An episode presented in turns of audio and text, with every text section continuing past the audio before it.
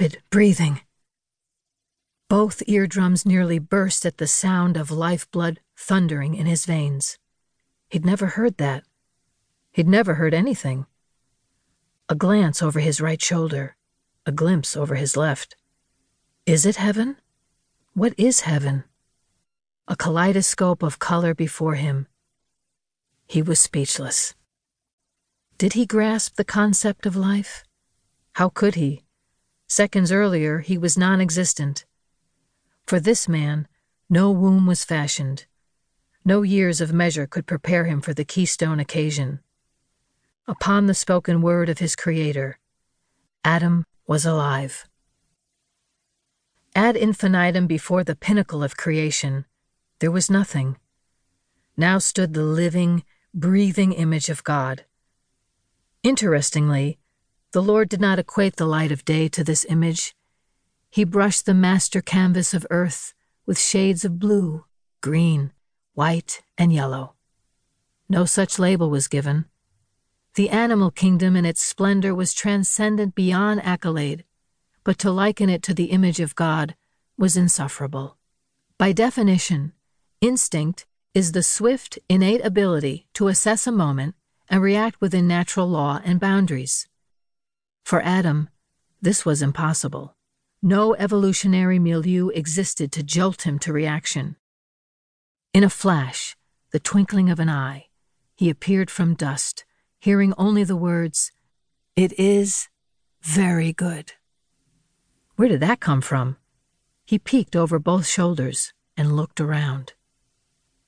It is at that precise moment he sees them hands. Looking intently at his open palms, Adam wiggles each finger. Moving his left hand over the right, he lightly brushes his index finger over its counterpart. He flinches from the sensation. What was that? He does it again. Amazing. Holding each hand solemnly at his side, he examines the horizon and tilts his head to the left, hoping to make sense of the contrast between earth and sky. That's when he sees them. Birds. How can they do that? Untold hues of color eclipse the glory of the sun. He didn't know he was breathing until that very scene took his breath away. He quivered in disbelief and took a giant step backward. Maybe he did have instinct after all. It was his first step. He looked down at them. Feet! Like his hands, but stronger, he stood amazed at the ground below. His eyes sharp with laser focus, he stares at each individual blade of grass between his toes. Awesome. That's when it hit him. A dry sensation burning the back of his throat. He didn't know it, but he was thirsty. Moving his eyes back to the horizon, he saw a river, clear as crystal. Again, with the instinct.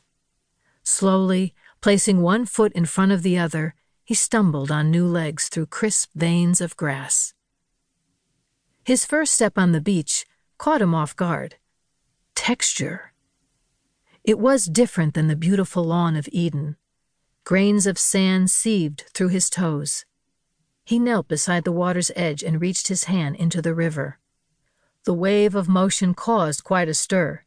He jumped backward once more, this time seating his body on the shoreline. Fish! They were everywhere. Gathering his courage, he crawled back to the bank.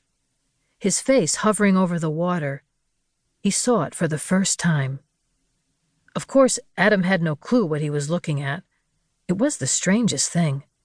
The reflection in the water mirrored his every gesture. The image of God. After a few moments, it hit him. That's me.